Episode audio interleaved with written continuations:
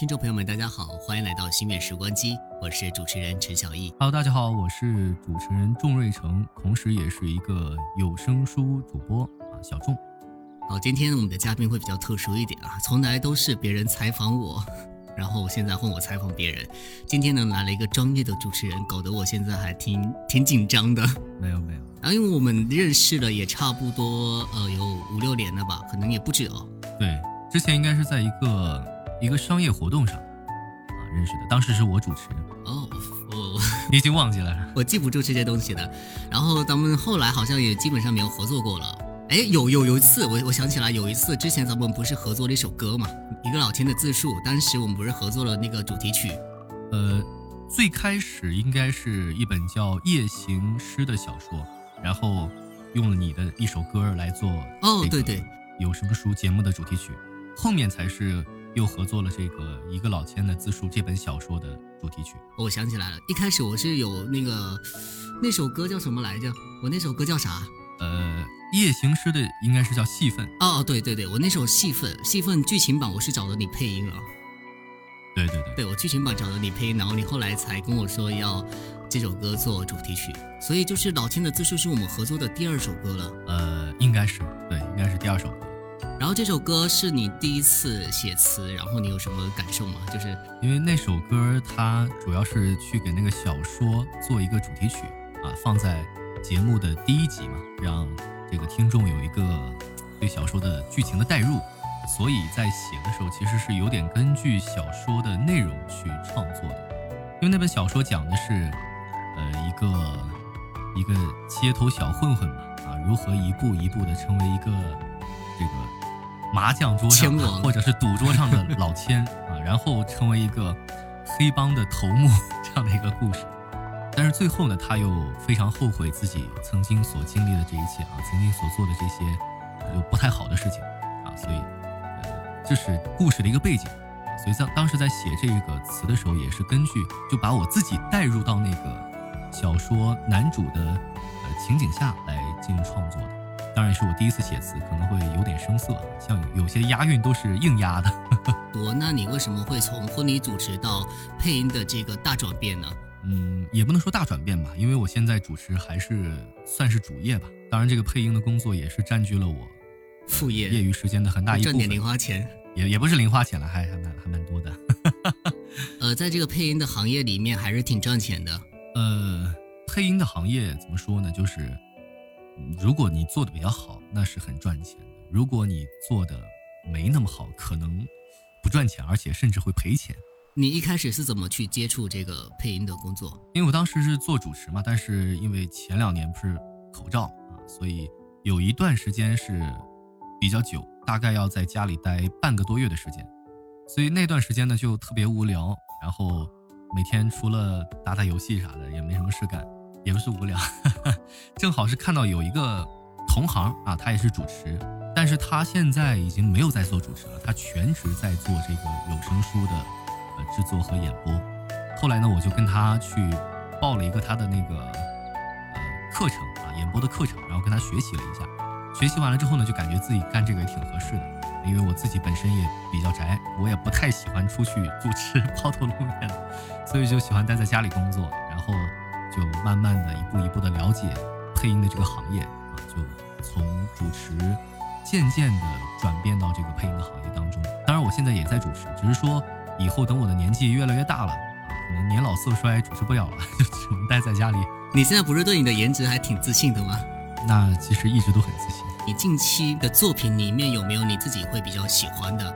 呃，近期有一本书刚刚录完啊，但是在我的账号上还没有完结，还有十多集就完结了。这本小说的名字叫做《捞偏门世家》啊，又叫做《骗子世家》，就是做诈骗的吗？对对对，讲那个诈骗。讲一系列的诈骗的故事，它是在番茄小说上，这是在番茄小说上的一部一部作品，评分是八点几分，还蛮高的一个评分。然后正好有机会拿到这本书的版权，然后能够呈现给我的听众、我的粉丝，我是挺幸运的一件事情。这版权费不低吧？这不是我买的，是金主爸爸买的，然后买来授权给我录制的。哎，这本书完结了吗？一共是六百八十八集。啊，现在已经更新到了六百七十集，还有十八集就结束了。那你预计大概什么时候能够完结？现在是每天五集嘛，再过几天就完结了。对，每天五集。所以你平时除了呃商演，然后就是婚礼，也就是说你剩余的时间都是在做配音，基本上没有什么业余的生活。业余生活也有啊，打游戏。啊，那你平时有业余的生活，为什么不来约我？嗯，约你没意思，你又不会打游戏。我打游戏啊，我就是可能比较菜一点。你打什么游戏？我们玩的游戏是不一样的。你玩什么游戏？我玩的是那种主机游戏，我不玩手游，也不玩那种电脑游戏。好吧，那确实我也玩电脑游戏啊。电脑游戏什么？我只玩单机游戏，就自己一个人玩那种。我也玩斗地主啊，然后打台球啊，都是电脑玩电脑游戏。啊，刚刚我们录制之前我还在打斗地主呢，输了输了，有点不是特别开心。输了有一百万欢乐豆啊！这个我就跟你学一下，你这篇小说我肯定要去听一下的。捞骗美食家怎么诈骗，怎么出老千，就之前的啊，还有老千的自述，这些怎么出老千，我要学一下，不然我都欢乐都输光了。你这个手机上玩，估计出不了老千了。除了捞骗美食家，还有一个老千的自述，还有什么其他的作品你比较喜欢的吗？咱们先撇开呃撇开这个播放量啊，或者是撇开你自己觉得说它的曝光量不够啊，或者热度不够这些不说，就是你单纯喜欢的就行。对，播放量还还都可以。呃，我作品其实挺多的啊，账号叫主播小众嘛，那下面应该是有十几二十张专辑，也就是十几二十个节目。内容我比较喜欢的一个是《捞偏门世家》，因为它是讲的是从。从清末开始，清朝末年开始，这个主角这一家人搞诈骗的故事，一直搞到了现代啊，就好几代人都是搞诈骗的，百年老店的。这对对对，是有一百年一百多年的历史。因为他这本书的另外一个名字叫《骗子世家》嘛，三代人都搞骗呃搞这个诈骗。你骗我感情可以，骗我钱那不行。呃，这个小说当中有一个局啊，就做了一个局，就是骗这个女性啊，然后让这个女性给自己花钱，就既骗感情又骗钱。那这一招你要你要跟我分享一下，我得学一学。每次都是我被骗钱，这招不能跟你分享啊，分享出去。那除了这本小说之外啊，还有一个是我比较喜欢的，叫《犯罪现场》啊。其实呢，跟这个《犯罪现场》题材有些类似的也有挺多的啊。还有一个叫《红蜘蛛女性罪犯实录》，包括这个。呃，鬼案集这几本啊，还有悬案集啊，这几本这个作品都是讲真实的现实当中发生过的凶杀案啊，就是完全真实的，没有一点小说的痕迹，就是在我们身边发生的。赶紧分享几个给我听一下，我这八卦的心。我讲一个，像之前我印象比较深刻的啊，是在我的这个犯罪现场专辑这个里头的，它是发生在甘肃省张掖市的一起案件。因为张掖是我的老家，它正好发生在好像是一九九九三年还是九四年，也就是差不多我出生的那个时候。那你要小心。它是，那那还好，我刚出生，而且他杀的是两个女生。然后他是叫什么呢？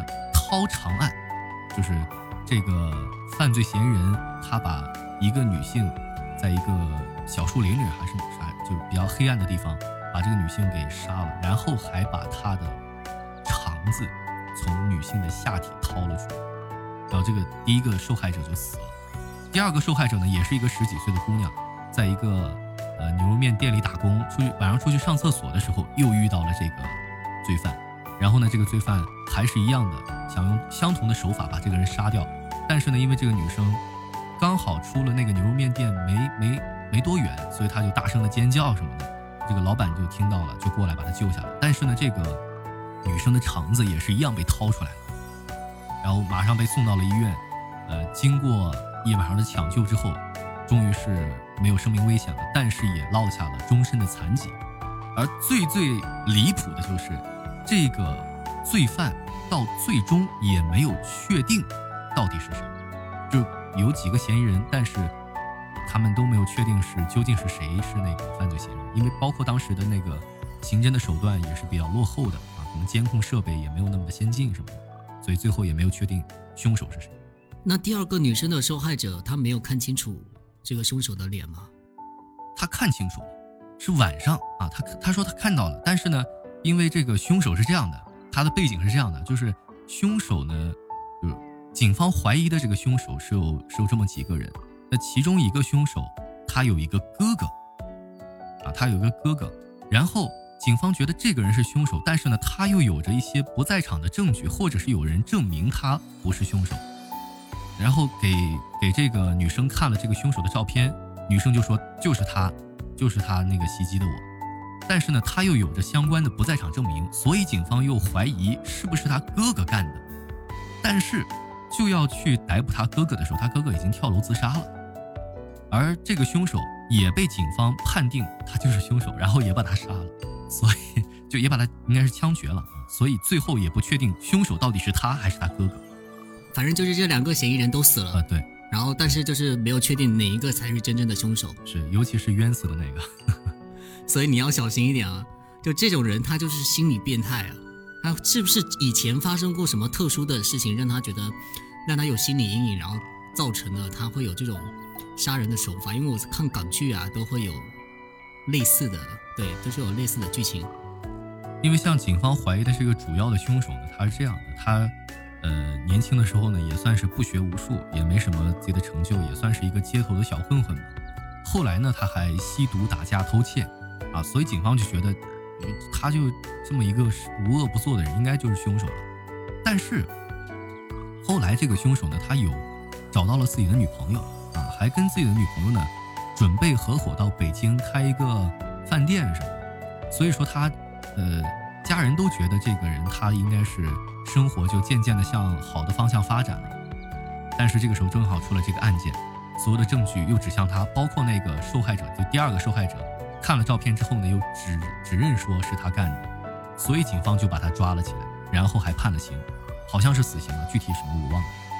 但是呢，但是呢，其实所有的人，就大家包括网友也觉得很可能不是他干的，很可能是他哥哥干的，因为在黑暗之中，你说。嗯，看不清啊，两个人对对对，看不清楚到底到底是谁，哥俩长得又那么像。后来呢，大家都怀疑是他哥哥干的，要去抓他哥哥的时候，他哥哥又跳楼自杀了，所以这就变成了一个悬案，究竟是谁干的也不知道了。那我有一个比较私人的问题想问一下你，就是你有哥哥或者是弟弟吗？我没有啊，那就好，那就好。我害怕。你别怕，我不会杀你。我那么爱你，我是不会杀你。哎，我最近看新闻啊，就是你不是有一个作品叫《与凤行》嘛，就是林更新和赵丽颖主演的啊。对，但是他们演的电视剧，嗯，还没有上线呢，没播，还没播呢。对，但是关注度挺高的，因为我是去扮演这个这本《与凤行》这部小说当中的男主啊，他名叫做行止啊，行走的行，停止的止，是这个林更新扮演的那个角色。当时呢是一个有声工作室啊，他找到我说觉得我的声音和这个男主是比较搭配的啊，然后想让我来试试音一下，那我就呃录制了一些这个台词发给他，他听了一下觉得哎还挺 OK 的，然后就邀请我去录制这本小说的男主。那这部作品是已经完结了吗？对，这部很早之前就完结了啊，在酷狗上面播出。哦，就是播出的平台在酷狗，不在其他平台呀、啊。嗯，对，因为它版权是在酷狗那边。那你现在手头上有一些正在录制，然后还没有播出的作品吗？正在录制还没有播出的啊，我看一下。呃，在我们刚刚聊天的过程当中，有一部小有一有一个作品上架了，是讲欧美凶杀案的，也是真实发生的，但是是发生在国外欧美的一些真实的案件。那还有一本呢，也是正在录制的，然后正在后期制作，叫做《龙啸夜行抄》，啊，讲的是这个中国古代的一些一些妖怪啊，跑到日本的故事。你配的这些作品不是凶杀就是妖怪，还有什么其他的风格吗？没有，我就如果是我自己的账号的话，就只有这个悬疑类的、恐怖类的风格，就做的比较垂直嘛。当然，如果是我自己去配的一些。角色啊，比如说像刚才提到的《与凤行》，它其实是一个比较玄幻的故事，然后还有配过一些啊霸道总裁啊之类的那种言情小说也。霸道总裁爱上我。对，但是对，但是都是只是去配其中那些角色，有的是男主啊，有的是龙套，都有。平时都是你来采访别人，然后第一次被采访是什么感受？这是你的第一次吗？也不是，也也被很多媒体采访过所以你的第一次不是给我，对，不是给你，对，包括像我做有声书主播第一次被采访也不是被你，谁是谁，是一个浙江的媒体吧，好像浙江还是江苏的媒体我忘记了。哎，你第一次不给我，你觉得这样合理吗？我觉得非常合理。扎心了扎心了。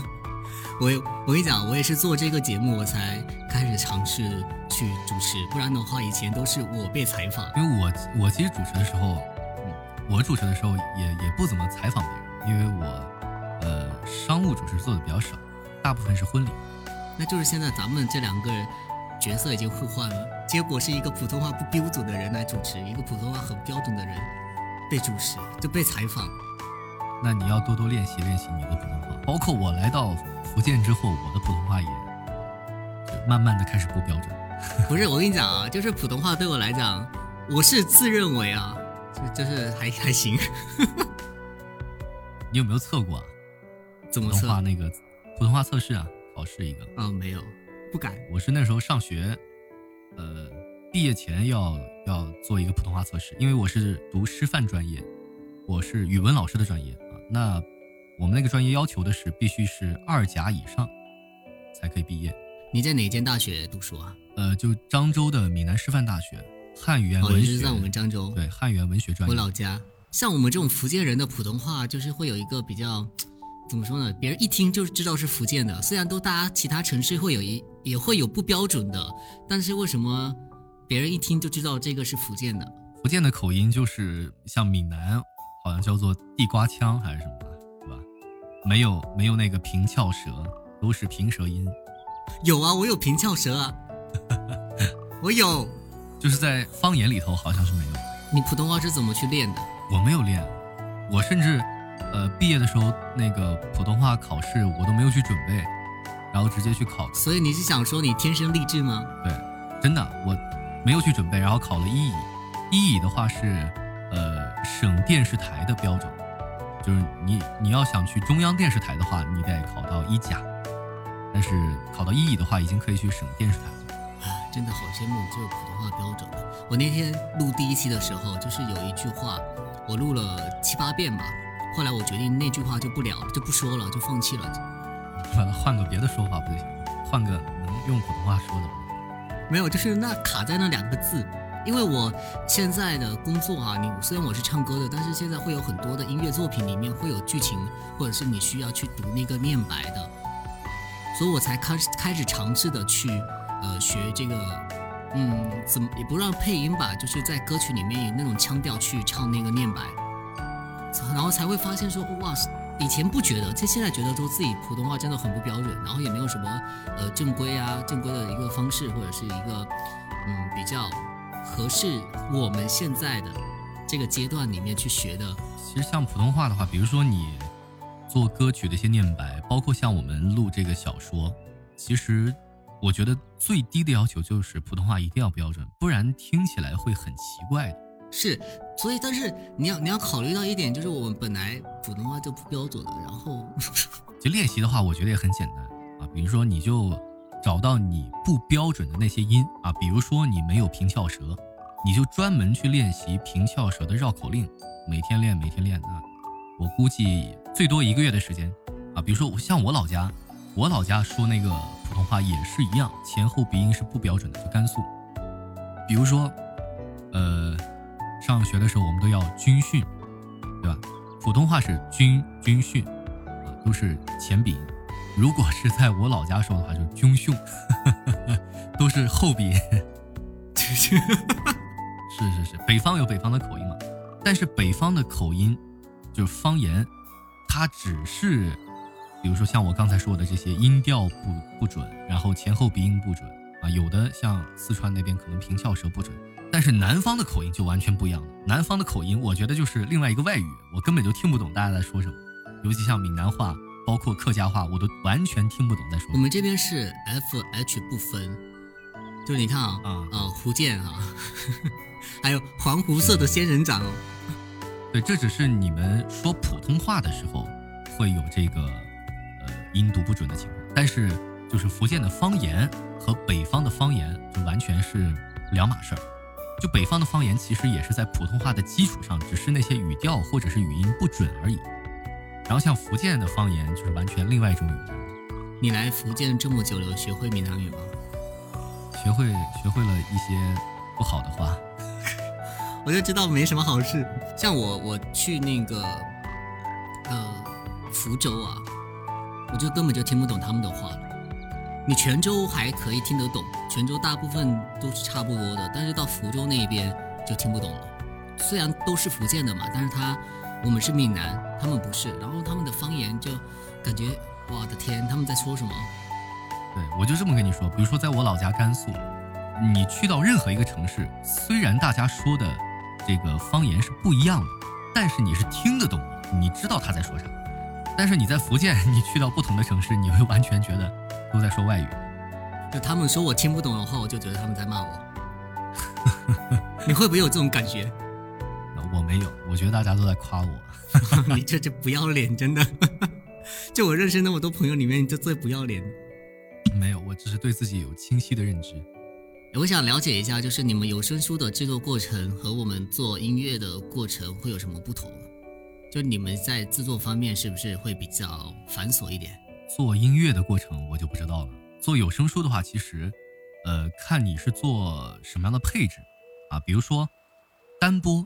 就是一个主播去录制去播，里面的所有的角色，包括无论是男的还是女的，都是你一个人来播啊。然后双播，双播就是一个男主播一个女主播来录这个有声书里面的所有的男性角色和女性角色。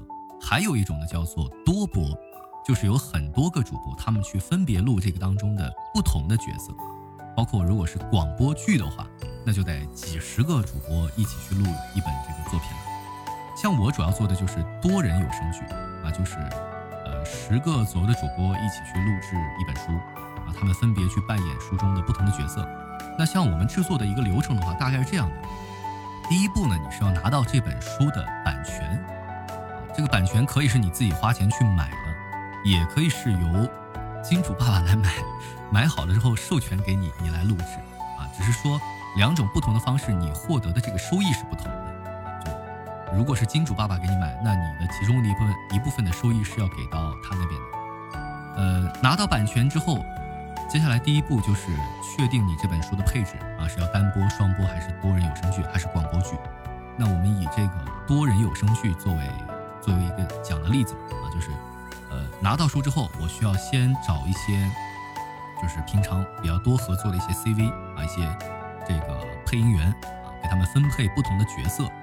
然后组建一个工作群，呃，这个时候需要找一个呃工作人员叫做话本啊，就是把这本小说当中的所有的角色说的话，全部用不同的颜色画出来，然后还要标注这句话是哪个主播来录制啊。这个话本出来之后呢，呃，发到工作群里，然后大家下载话本，开始录制自己要录制的那些角色的音。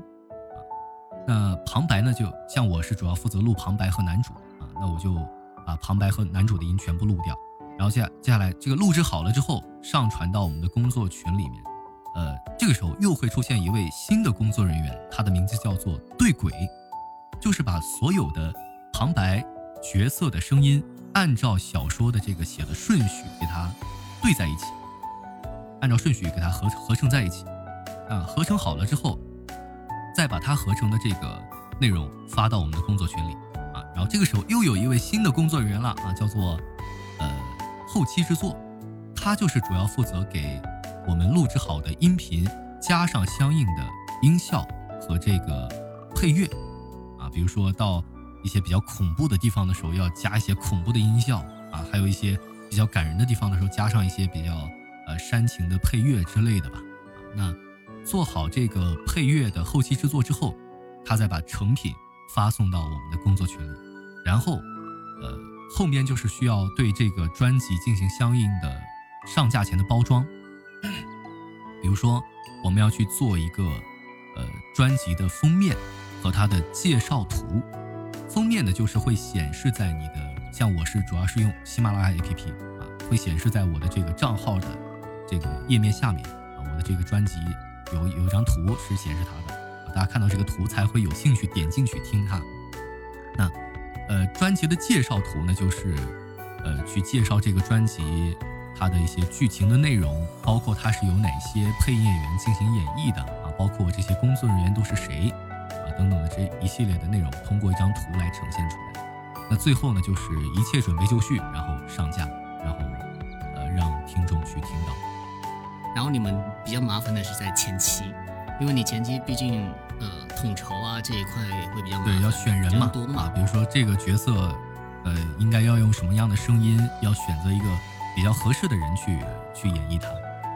我的声音是全声线，就是无论是就除了很小很小的小朋友我不行，其他我都可以。像小说里面一般像很小的小朋友都是女生去演啊，他们可以做出那个小朋友的声音。像之前刚刚聊到的单播双播啊，这种这种演播的类型就说就需要你这个配音员必须是全声线的，就是任何年龄段的音都要配出来，让听众听起来不违和。但是像多播的话就没那么高的要求了。刚上架的最新的专辑《犯罪现场》和欧美刑侦大案集也欢迎各位去收听。那犯罪现场呢，主要讲的是在我们国内发生的一系列的真实案件。欧美刑侦大案集这张专辑呢，主要是讲在国外发生的一些比较离谱甚至比较变态的案件。呃，收听的平台都是在喜马拉雅 A P P， 只要搜索主播小众就可以看到了。呃，也欢迎各位呃能够多多支持。好了各位，那么以上就是心愿时光机本期节目的全部内容，我们下期再见。